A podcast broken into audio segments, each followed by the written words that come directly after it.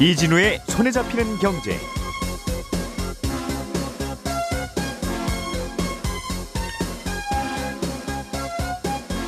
안녕하십니까 이진우입니다. 옵티머스 펀드라는 게 있었죠. 안정적인 곳에 투자를 한다면서 투자금을 모았는데 알고 보니까 엉뚱한 곳에 투자를 하고 있었습니다. 투자금을 거의 다 날렸는데 금융감독원이 어제 이 펀드를 판매한 NH증권에게 투자금의 100% 모두 투자자에게 돌려주라고 권고했습니다. 잠시 후에 이 내용 자세하게 알아보겠고요. 최근에 부동산 경매 시장에서 낙찰가율이 높게 나오고 있습니다. 낙찰가율이라는 게 뭐고 높게 나오는 이유는 뭔지도 함께 살펴보겠습니다. 스타벅스가 커피를 팔면서 카드를 받죠. 카드 결제를 두고 카드사와 벤사가 소송을 하고 있다는데 이 둘은 왜 싸우는지도 알아보겠습니다. 4월 7일 수요일 손에 잡히는 경제 광고 듣고 오겠습니다.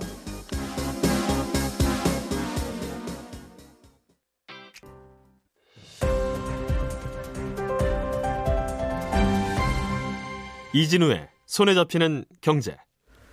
네, 복잡하고 어려운 경제 뉴스들 최대한 좀 쉽게 풀어드리겠습니다. 그리고 뉴스에 안 나오는 내용들까지 이, 필요한 내용이라면 저희가 직접 찾아서 전해드리는 세상 유익한 코너 손에 잡히는 경제 아침 회의 시작하겠습니다.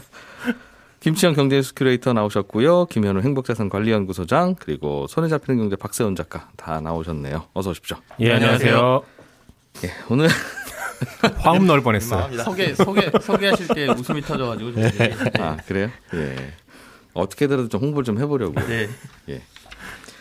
자, 옵티머스라고 하는 자산운용사가 판, 만든 펀드, 이거 옵티머스 펀드라고 불렀는데 이거 사고 났었어요. 네. 어, 그런데 피해자들이 투자했던 투자금 100%를 이거 판매했던 NH증권이 다 돌려주라고 네. 당국이 이게 이제 지시나 명령은 아니고 권고라고 하네요. 권고했습니다. 음, 일단은 무슨 일이 있었던 겁니까 이게? 아, 그러니까 몇 년 전에 옵티머스라는 자산운용사가 사모 펀드를 만들면서 네. 저희는 공공기관이나 강공서가 발주한 공사의 매출 채권, 요 매출 채권 설명하면 기니까 잠깐 넘어갈게요. 안전자산에 투자합니다라고 투자자를 모았어요. 목표 수익, 수익률은 연 3.5%를 제시했고요. 네. 이 3.5%면 그렇게 높은 수익은 아닌데 음. 자, 이 내용 정리하면서 자산운용사에 다니는 분한테 여쭤보니까 국공채 수익률이 2% 조금 안 되는데 그거보다는 높고 음흠. 무엇보다 공공기관하고 관련된 투자니까 안심하고 해도 되겠다라는 생각을 투자자들이 많이 한 것 같다 이렇게 예. 전하더군요. 그래서 3.5%를 제시했다 목표 수익률을. 그렇습니다. 그런데 무슨 일이 벌어진 거예요? 그 투자자들이 그 러니까 안전자산에 3% 정도 안정적으로 나오겠구나 하고 돈을 넣었는데? 음. 나중에 이 사모펀드의 뚜껑을 열어봤더니 예. 아 이게 뭐야? 편입자산의 98%를 자기들이 약속한 곳에 넣은 게 아니라 네. 전혀 엉뚱한 곳에 투자를 했던 겁니다. 예를 들면 뭐 부동산 어. 아니면 사채 이런 쪽에 투자를 했던 거죠. 야, 우리 어릴 때 책 산다고 하고 그걸로 오락실 간 거하고 똑같은. 그렇습니다. 그 아이가 펀드가- 자라서 이렇게 됐습니다. 그래서 투자금 대부분 날렸고 예. 그래서 NH증권에서 이 상품에 투자한 사람들이 금감원에 분쟁 조정을 신청했어요. 예. 그 분쟁 조정 신청 결과가 어제 나온 겁니다. 돌려주라. 100%. 이제 이 소비자 입장에서는 다행스러운 일인데 그렇죠. 그러면 금융 상품에 투자했다가 마음에 안 드는 수익률이 나오면 다 투자 어, 판매자가 돌려주는 거냐? 소비자는 네. 죄 없냐? 네. 어, 언제는 소비자한테도 좀 잘못이라고 하고 네. 언제는 다 100% 돌려주라고 하면 그 기준은 뭔가? 네. 그게 궁금한 거예요. 어, 왜 NH증권한테 투자금을 다 돌려주라고 한 거냐? 예. 일단은 판매사가 제대로 알아보지도 않고 상품을 팔았다는 거예요. NH가 NH가. 음. 계약 체결을 할때 네. 옵티머스 펀드가 공공기관 매출 채권에 투자한다라는 게 사실상 불가능한 상황인데 음. 이런 상품은 없기 없거든요. 없었거든요 그 당시에는 현실적으로 현실적으로. 예. 예. 그러니 판매사인 NH증권이 오로지 자산운용사의 설명에만 의존해서 투자자에게 설명을 했다는 겁니다. 만약에 예. NH투자증권이 제대로 알아보고서 아유 이런 상품은 없는데 라고 했으면 판매를 안 했을 것이고 네. 그럼 당연히 투자자들은 거기에 돈도 넣지 않았겠죠. 설명을 제대로 안 했으니 이건 계약 취소에 해당된다. 그러면 실제로 공공기관 매출 채권이라는 게 있고 네. 그런데 투자했다가 어떻게 그게 투자가 잘못돼서 손해를 봤다면 그거는 어쩔 수 없습니다. 그건 소비자들도 감수하셔야 됩니다. 있었- 였을 텐데 네. 그런 게 애초에 없고 말도 안 되는 펀드인데 갖고 와서 팔았다면 이건 완전히 판매사가 잘못한 거다. 그렇죠. 사기 사기라는 거죠. 쉽게 얘기하면 사기에 의한 계약이니 계약을 취소하고 계약금 전액, 투자금 아. 전액을 돌려줘라라는 겁니다. 어떻게 이런 걸 팔았어요? 그러면 다 전문가들일 텐데라고 우리는 믿고 하잖아요. 네, 그렇죠. 그 저한테 물어보면 전 드릴 말씀은 없고요.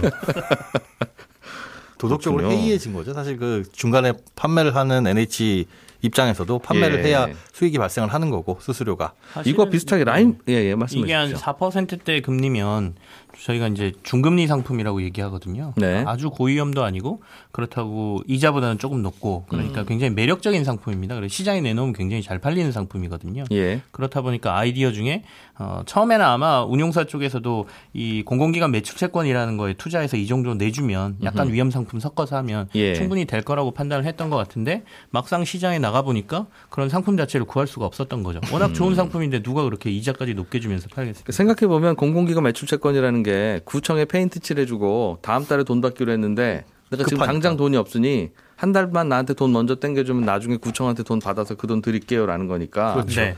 그런 거 이제 이자 놀이 하세요라고 하는 펀드였을 텐데 네. 페인트 칠하는 분도 바보입니까? 다음 달에 뻔히 돈 나오는 거 아는 거면 굳이 그렇게 그 큰 이자 주고 할인하지 않죠. 네. 그러니까 그, 그래서 그런 물량이 없지 않겠으나 계속 그렇게 나오겠냐? 이제 하는 거를 의심을 했다면 야, 당신들 이거 이렇게 어떻게 굴릴 거야라고 물어봤을 텐데 네. 그게 아니었다. 네. 라인 펀드라고 하는 펀드도 한 번 사고 냈었죠. 그렇죠. 그것도 100%다 돌려주라고 했었습니까? 라인 펀드 전부 다 그런 건 아니고요. 예. 무역 금융 펀드의 경우 그리고 이 경우에도 2018년 11월 이후 가입자들에게만 투자금 100%를 돌려주라고 했던 건데 음. 여기에 무슨 일이 있었냐면 2018년 11월에 이 펀드를 판매할 때 이미 손실이 90% 이상 나고 있었거든요. 그걸 알았어요. 알고 판매했다라는 아, 겁니다. 판매사가 예, 이건 운용사와 판매사가 알고 있음에도 불구하고 팔았기 때문에 네. 아, 이건 전적으로 계약 취소다. 그러니 100%다 돌려줘라. 옵티머스 펀드가 계약 시점에 투자처를 두고 투자자를 속였다면 라인 펀드는 계약 시점에 손실을 속였던 거죠. 네. 자, 그럼 돈을 언제 돌려줍니까? 다음 주에? 아니면 아, 그게 중요한 거죠. 어, 예. 금감원이 어제 결정한 건 아까 말씀하셨듯이 권고예요. 예. 권고라는 건 어, 법적 구속력이 없습니다.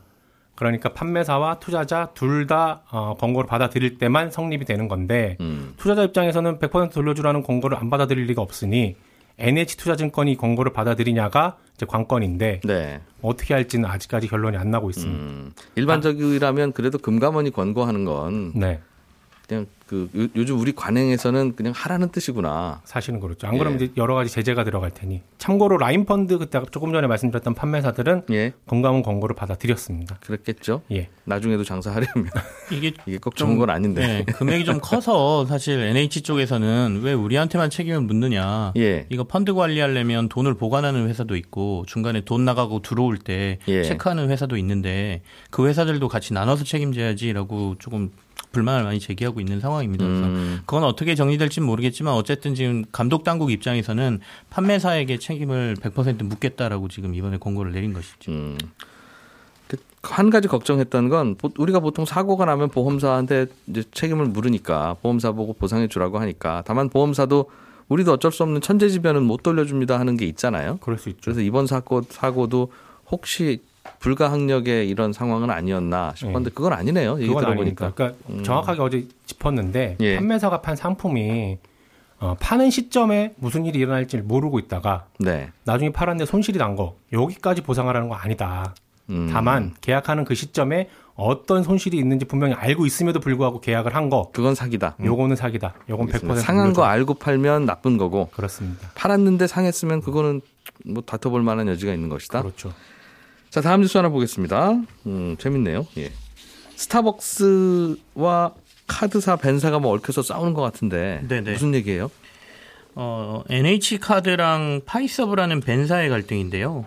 스타벅스라는 가맹점에서 고객이 카드 결제가 이루어진 후에 이 결제 정보를 밴사가 카드사로 정리해서 전송을 해줍니다. 카드사가 한둘이 아니니까 중간에 밴사가 다 일일이 그렇습니다. 나눠주는 네네. 거죠. 예. 그 대가로 이제 카드사로부터 밴사는 매입 수수료라는 걸 받게 되거든요. 예. 근데 파이서브라는 밴사는 이 매입 수수료를 결제 건마다 받기로 계약을 했는데 카드사가 수수료를 덜 주려 한다라고 지금 주장을 하고 있고요. 음. NH 카드는 계약은 그렇게 하긴 했는데 예. 중간에 너네가 이 데이터를 건건히 보내는 게 아니라 뭉터기로 모아서 보내는 방식을 쓰지 않았느냐. 예. 그러니까 그 방식에 맞는 수수료를 주겠다 이렇게 지금 싸우고 있습니다. 근데 음. 만약에 이 방식으로 바꾸게 되면 벤사는 거의 수수료가 50% 이상 깎이는 게 되거든요. 예. 그렇다 보니까 이제 벤사 입장에서는 아, 이게 생존의 문제다라고 강하게 지금 소송까지 걸었고요. 음. 근데 이게 사실 소비자에게는 큰 영향은 없습니다. 벤사하고 카드사끼리 수수료 경쟁이니까요. 네. 근데 그 뒷단을 보면 기술 발달에 따른 결제 방식을 놓고 카드사하고 벤사 그리고 은행들의 치열한 싸움의 이면이거든요. 기술 그- 발전의 결과다 이게. 네네. 음. 음, 예전에는 카드를 한번 긁으면 카드 긁었다는 그 정보가 카드사로 그때그때 건건이 날아가고 단말기에서 이제 찌직찌직 찌직 하면서 영수증 올라오죠. 네네. 그걸 중간에서 해주는 일이 벤사의 일인데 네. 요즘엔 좀 바뀌었어요 기술이? 그러니까 뭐 말씀하신 대로 예전에 이제 종이 올라오면 종이에다 서명까지 했지 않습니까? 그렇죠. 근데 요즘은 전자 패드에다 서명을 하죠. 네. 그러니까 옛날에 벤사가 하는 일이 매입 수수료를 받는 것 중에 제일 제일 큰 게 그 영수증을 실제로 챙겨서 카드사에다 가, 가져다 주는 일이었어요. 종이 따발. 예. 그러니까 이게 노동이 드는 일이다 보니까 수수료가 꽤 비쌌죠. 그 당시만 해도 예를 들어서 그 건당 100원을 받았다 그러면 예. 어, 전자패드로 바뀐 다음부터는 데이터를 모아서 보내주면 되지 않습니까? 음. 그러니까 이게 한 50%가량 줄었습니다. 예. 그 다음에는 대형 회사들이 나타나면서 자체 전산센터에서 이걸 대충 처리해서 밴사에 넘겨주거든요. 그 대형 마트나 백화점은 알았어 밴사 나가. 우리가 그냥 카드 사다라고 바로 라인 꽂아놔가지고 바로 보내줄게. 그래도 되는데 그래도 이제 밴사가 중간에 껴있긴 하거든요. 그러니까 음. 다 정리된 걸 받아서 전달하는 역할만 하니까 네. 이거는 처음 100원짜리가 뭐 5원 이렇게까지 떨어져 있는 상태입니다. 그러니까 예. 기술 발달이 밴사를 위협하고 있다는 건데 음흠. 앞서는 이 두 단계를 넘어서서 이제 스타벅스는 덩치가 커지니까 직접 하는 형태가 지금 되듯이 변하고 있거든요. 예. 한 거기에 중간 단계 정도 되는데 그렇다 보니까 카드사는 야 너네가 많은 일도 안 하는 것 같은데 수수료 바꾸자라고 얘기하고 있고 벤사는 이미 계약한 게 있는 게 이거 계약서를 왜 어떻게 너네 마음대로 바꿔라고 싸우고 있는 겁니다. 그러니까 건당 얼마라고 하니까 그 건당 계산해서 주지. 네네. 그 건당을 우리가 어떻게 처리하든 무슨 상관입니까? 그렇습니다. 어, 그, 그런 얘기를 벤사는 하는 거고. 네네. 누구 말이 맞아요? 아 이거는 누구 말이 맞다라고 보긴 그런데 계약서만 위주로 본다 그러면 벤사의 주장이 맞는 거고요. 예. 근데 카드사 입장에서는 어떻게든 어, 합당한 수수료를 주는 게 맞다라고 보니까 계속 변경을 시도할 것 같고요. 그러니까 만약에 음. 이번에 카드사가 진다 하더라도 다음 계약을 다시 체결을 해서 아마 수수료를 떨어뜨리는 방안으로 갈 텐데 예. 앞으로는 여기에 보시면 아시겠지만 우리가 요즘 QR 코드나 지역 화폐 같은 거 사용하면 네. 카드사하고 벤사 자체도 빠지는 구조가 나오거든요. 음. 그러니까 QR로 찍으면 간편 내 결제라고 통- 예, 하는 게 간편? 결제라고 예. 하는 거. 내 통장하고 주인의 통장이 다이렉트로 연결되는 상황이 벌어집니다. 그러니까 소비자의 저- 통장과 가게 주인의 통장을 바, 다 바로 연결해서 예. 그러니까 거기서 돈이 빠져서 가게 주인의 통장으로 들어가는 구조가 되기 때문에 카드사도 필요 없고. 예, 카드사도 필요 없고 벤사도 필요 없는 상황이 벌어지면 음. 이제 이 결제 시장은 더 치열해지는 상황이어서 예. 벤사 입장에서는 어떻게든 그 사이에 껴서 자기네들 생존을 위해서 노력을 해야 되고요. 음흠. 카드사 입장에서도 이런 직접 결제가 들어오지 않도록 막아야 되니까 네. 어, 여러 가지 구조 내에서 변해, 변화되는 모습을 좀 보고 있다고 볼 수 있습니다. 스타벅스는 아무 관계 없네요. 그렇죠. 고객들한테는 사실 스타벅스는 아무 관계도 없고 단지 이제 스타벅스가 너무 덩치가 커지고 결제량이 많아지니까 아까처럼 이거 건수로 받느냐 덩치로 받느냐가 이제 이슈가 되는 거고요. 스타벅스 가게 앞에서 벌어진 일이다. 네. 괜히 스타벅스는 언급할 필요도 없네요. 그래야 사람들이 좀 관심 있게 보지 않습니까? 네. 기사들이 이제 스타벅스를 언급하게 된 거고요. 음. 근데 다만 이제 이렇게 결제 싸움이 일어나기 시작하면 네. 고객들은 좋아집니다. 그렇겠죠. 아무래도 경쟁이 예, 치열해지면. 이걸 음. 쓰라라고 하면서 프로모션도 걸리고 여러 가지 혜택을 주기 때문에 실제로 아까 QR 같은 경우에는 일부 QR을 쓰게 되면 뭐 포인트를 쌓아준다거나 아니면 가맹점이 이걸 하게 되면 가맹점에게 어떤 혜택을 준다거나 이런 것들을 주게 되거든요. 그래서 소비자 입장에서 나쁜 음. 분쟁은 아니다라고 보여집니다. 소비자의 주머니에서 가게 주인의 주머니로 돈 넘어가는 과정이 번거로우니까 그거 도와주던 업체들이 있고 네. 수수료를 쭉 많이 받고 있었는데 그게 자꾸 줄어들면서 이들끼리 경쟁하는 양상이군요. 그렇습니다. 음. 스타벅스 얘기가 나와서 말인데 여기선 요즘 그 일회용 컵 사용을 2025년까지 안 하겠다고 발표한 게 있네요. 그렇습니다. 어제 이제 2025년까지 한국 스타벅스 코리아가 일회용 컵 자체를 없애겠다라고 얘기를 했거든요. 예. 어떤 방식으로 하냐면 어, 매장에서 그러니까 재사용할 수 있는 컵으로 판매를 하고요. 이 재사용컵 컵에는 보증금이 들어 있습니다. 그래서 음, 반납할 수 있는 이 재사용 컵을 반납할 수 있는 기계가 있어서 예. 거기에다 집어넣으면 어, 보증금을 돌려주는 방식으로 아예 저거를 없애겠다는 거예요. 일회용 컵을. 그리고 만약에 밖으로 가져가고 싶으면 예. 자기 컵을 가져오든지 재사용 컵을 가져갔다가 나중에 반납하는 되는 방식으로 하겠다라는 겁니다. 왜, 왜 그렇게 안 되는 거예요? 아무래도 환경보호 차원이 1번이겠죠. 그러니까 저탄소로 가겠다라는 게 네. 우리나라나 뭐 유럽이나 요즘 모든 국가들의 정책 방향이기 때문에 스타벅스도 여기에 맞춰서 지금 뭐 빨대도 종이 빨대를 쓰는 것처럼 이렇게 예. 하겠다는 건데 종이 빨대야 그냥 쓰고 버리면 되니까 뭐. 관계는 없는데 컵은 다시 돌려받으면 그거 씻어서 다시 주겠다는 거죠. 그렇습니다. 음. 그리고 그 외에도 뭐 여러 가지 얘기를 했습니다. 그러니까 뭐 메탄가스를 유발하지 않는 식물 기반의 대체 상품을 만들겠다. 이 예. 메탄가스가 이제 그 탄소 문제가 있으니까요.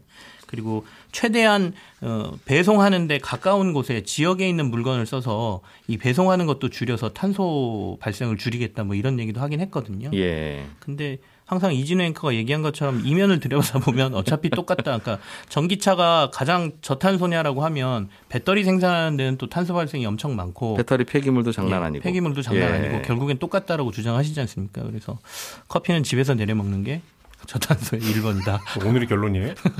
이 얘기를 하실 것 같아서 제가 먼저 했습니다. 생각해 보면 브라질에 있는 커피를 따서 네. 한국까지 시끄러 온다는 게 굉장히 중간에 이산화탄소 많이 나온 일이잖아요. 그럼 길러서 집에서 아니 그냥 뭐 네. 그 숭늉 마시고 그 소비 자체를 안 하는 게 친환경이기도 하고 네. 그렇기도 하긴 해요. 생각해 보면. 저런. 네, 조금 전에 속보 하나만 전해드릴게요. 네. 삼성전자 1분기 영업이익이 9조 3천억 나왔다는 점. 아. 전년 동기 대비 44, 44% 증가했고요. 9조 3천억. 네. 시장 잠시- 예상치 정도네요. 그렇죠. 잠시 예. 후 11시 5분에 이 내용 또 자세히 전해드릴게요. 저희가. 네. 방송 중에 막 속보 보고 있었습니까? 여기 프롬프트에 들어왔어요. 아. 참 세상 유용한 프로그램이에요. 정말 좋네요. 하나만 더 봅시다. 예. 어, 요즘에 경매 낙찰 가율이 또 올라가고 있다. 네. 그 말은 감정가보다 낙찰되는 가격이 더 높다는 말이죠. 맞습니다. 왜 이런 일이 벌어지고 있어요? 여러 가지 이유이기는 한데요. 일단은 그 감정가액이라는 게 시세와 차이가 많이 납니다. 우리 집도 사실은 시세로 어 아파트가 지금 5억에 거래되고 있네 해도 감정평가 받으면 그거보다 밑으로 나올 때 있잖아요. 밑으로도 나오고 위로도 나오고 그렇죠. 그럴. 위로도 나올 수 예. 있는데 이제 경매에서 판단하는 감정가액과 지금 현재 시세와 좀 차이가 크다. 감정가액이 시세보다 밑으로 떨어져 있다라는 건데 음. 사실은 정확히 말씀드리면 떨어져 있는 건 아니고 감정 평가를 받을 시점과 지금 현재의 시세 예. 어, 요 시점의 차이가 있습니다. 그러니까 보통 경매가 시작되는 시점보다 감정 평가를 받는 게 한 6개월 정도 앞서요. 예. 그러니까 지금 경매 물건에 나온 건한 음. 6개월 전에 이 감정 평가를 받은 거죠. 그럼 6개월 동안 시세가 그 정도 올랐다는 뜻인가 봅니다. 그렇게 보시면 됩니다. 최소한 6개월이니까 훨씬 더 걸릴 수도 있고 음. 예. 또 지역에 따라서 주택 형태에 따라서 그런 것들은 충분히 달라질 수가 있기 때문에 그러면 한 6개월 전보다 어, 아파트들은 꽤 그만큼 더 올랐다는 건데 네. 경매 시장이 보여주는 데이터로 생각하자면 네 그렇습니다. 얼마나 올라갔어요? 어, 뭐 아파트마다 달라요. 근데 일단 아파트도 있고 뭐 빌라도 있고 단독주택도 있고 여러 가지 형태가 있잖아요. 예. 그런데 아파트 같은 경우가 확실히 확연하게 조금 차이가 나기는 합니다. 어, 비싼 아파트일수록 그 시세와 감정 평가액과의 차이가 좀 크고 음. 어, 저렴한 아파트일수록 그 차이가 없거나 거의 뭐 반대로 되어 있는 경우도 있는데 예. 보니까 현재 최근에 나온 도곡동의 한 아파트 같은 경우에는 시세가 한 28억에서 30억 정도 해요. 그런데 음. 감정 평가액으로 나온 게 23억으로 나와 있습니다. 그, 그 당시에는 그 정도 가격이었다는 거죠. 그렇죠. 예. 그러니 이게 딱 보기에도 어 지금 한 28억 하는 아파트가 23억의 경매로 나왔네. 근데 보통 우리가 경매에 나오면 네. 처음에 딱 낙찰되는 경우도 있지만 아 가격이 어정쩡하다라고 한다면 요찰되고 한 20% 깎이고 네. 그리고 다음에 뭐 낙찰되거나 이런 형태잖아요. 근데 그러지 않고 요즘에 보면은 거의 첫 번째 그러니까 시세보다 감정평가액이 싸다라는 느낌 때문에 100%를 넘어서 거래가 되는 경우가 꽤 있더라. 실제로 보니까 지난 일주일간 4월 1일부터 지금까지 서울 지역에서만 매각이 한 20, 24건 정도가 일어났어요. 예. 어, 주택으로 따졌을 때. 근데 그 중에 이제 아파트가 10건이었는데 아파트 10건은 모두 다 낙찰가율 100% 이상 나왔습니다. 음. 그러니까 실제로 어, 거래가 그 낙찰을 처음에 네. 이 경매 시장에 나온 것보다는 비싸게 나왔다는 거죠. 그게 요즘 그 동네 이제 부동산 중개업소에 가면 나와 있는 매물이 그 가격이니까 그냥 거- 받았다는 그 말이죠. 네, 그런 느낌입니다. 그 부동산 가격이 나와 있는 것보다는 더 싸다. 어쨌든 표면적으로는. 예. 뭐 물론 이제 경매를 할 때 들어가는 각종 부수적인 비용들도 있겠죠. 근데 그런 것들을 판단을 봤을 때도 예. 요거를 사는 게 조금 더 이득인 것 같다라고 생각하시는 분들이 많이 늘어났기 때문이다라고 분석을 할 수도 있고 그다음에 경매 물건 자체가 과거에 비해서 조금 부족하기도 합니다. 시중에 나와 있는 매물 자체도 많지 않다고 그렇죠. 들었어요. 예, 예. 음. 뭐 그런 공급 으로 따져봤을 때 공급이 부족하다 보니까 예. 아, 이런 부분들에 관심도 올리고 하다 보니 가격이 조금 더 높게 형성이 되는 이유들도 있습니다. 경매로 받으면 대출을 좀 더 해주거나 그렇지는 않죠. 네네. 그냥 뭐 똑같아요? 예, 그 경락 대출이라고 해가지고 네. 이런 부분도 똑같이 또 규제가 들어가고 오히려 또 불편할 부분도 있으니까 음. 그건 특별하게 훨씬 더 많이 해주거나 예. 아, 라고 보실 수는 없습니다. 요즘 많이 올라가나 봐요. 그러니까 아파트 가격이 작년 겨울 가을 뭐 이후에도 네네. 아무래도 조금씩 상승, 상승폭이 좀 주춤하기는 하는데 예. 그것도 거래량이 많이 없다 보니까 실제로 상승폭이 주춤한 거냐라고 바라보기도 조금 애매해요. 예. 어, 100건의 거래가 있으면 그걸 전부 다 분석하면 좋겠지만은 한두 건의 거래가 약간 덜 올랐네? 라는 느낌은 있으나 그래도 이 상승세는 여전하기 때문에 이런 와중에서 그나마 이제 시장에 매물이 없는 상황에서 나오는 경매 시장에서의 물건 자체가 조금 더 매력 있게 보일 수도 있다는 거죠. 그러니까 그런저런 이유로 뭐 경매를 찾는 분들도 어, 조금 더 늘었고 네. 뭐 그런 이유 때문이라고 볼 수도 있겠습니다. 그렇군요. 요즘 또 대출도 잘 안 나오니까 경매 시장에 물건이 나오기도 할 거예요. 그렇죠. 예전 같으면 이 아파트 담보로 은행 가서 대출해 주세요라고 하면 대출해 주니까 네네. 그거 그냥 빚 갚아 버리면 그만인데 그럴 수도 있죠. 대출 규제가 있다 보니 돈 구할 데는 없고 네, 한도는 안 나오고. 그러니까 결국 이제 경매로 나가는 네. 그런 케이스들도 좀 있을 것 같고 뭐 갚지 못한 부분들 때문에 시장에 나오는 부분도 있습니다. 서울뿐만 아니라 다른 주요 대도시들도 낙찰 가율이 높습니까? 네, 뭐 다 그런 건 아닌데요. 예. 서울뿐만 아니고 그리고 아까 아파트 위주라고 말씀은 드리기는 했으나 아파트가 아닌 경우에도 충분히 100% 이상 나오는 경우도 있습니다. 예, 경제뉴스 정리 여기까지 하죠. 김치형 경제뉴스 큐레이터 고생하셨고요. 김현우 소장님, 박세현 작가님 아침 일찍 고생하셨습니다. 고맙습니다. 삼성전자 속보 감사하고요. 예, 잠시 후 11시 5분에는 어, 지방대학들이 겪고 있는 재정난, 음, 요즘 여러 가지 위기라고 하는데 이게 또 돌고 돌면 우리 동네 수험생한테도 관련이 있겠죠. 자세하게 살펴보겠고요. 반도체 시장 요즘 어떻게 돌아가는지도 알아보겠습니다. 11시 5분에 뵐게요. 이진우였습니다. 고맙습니다.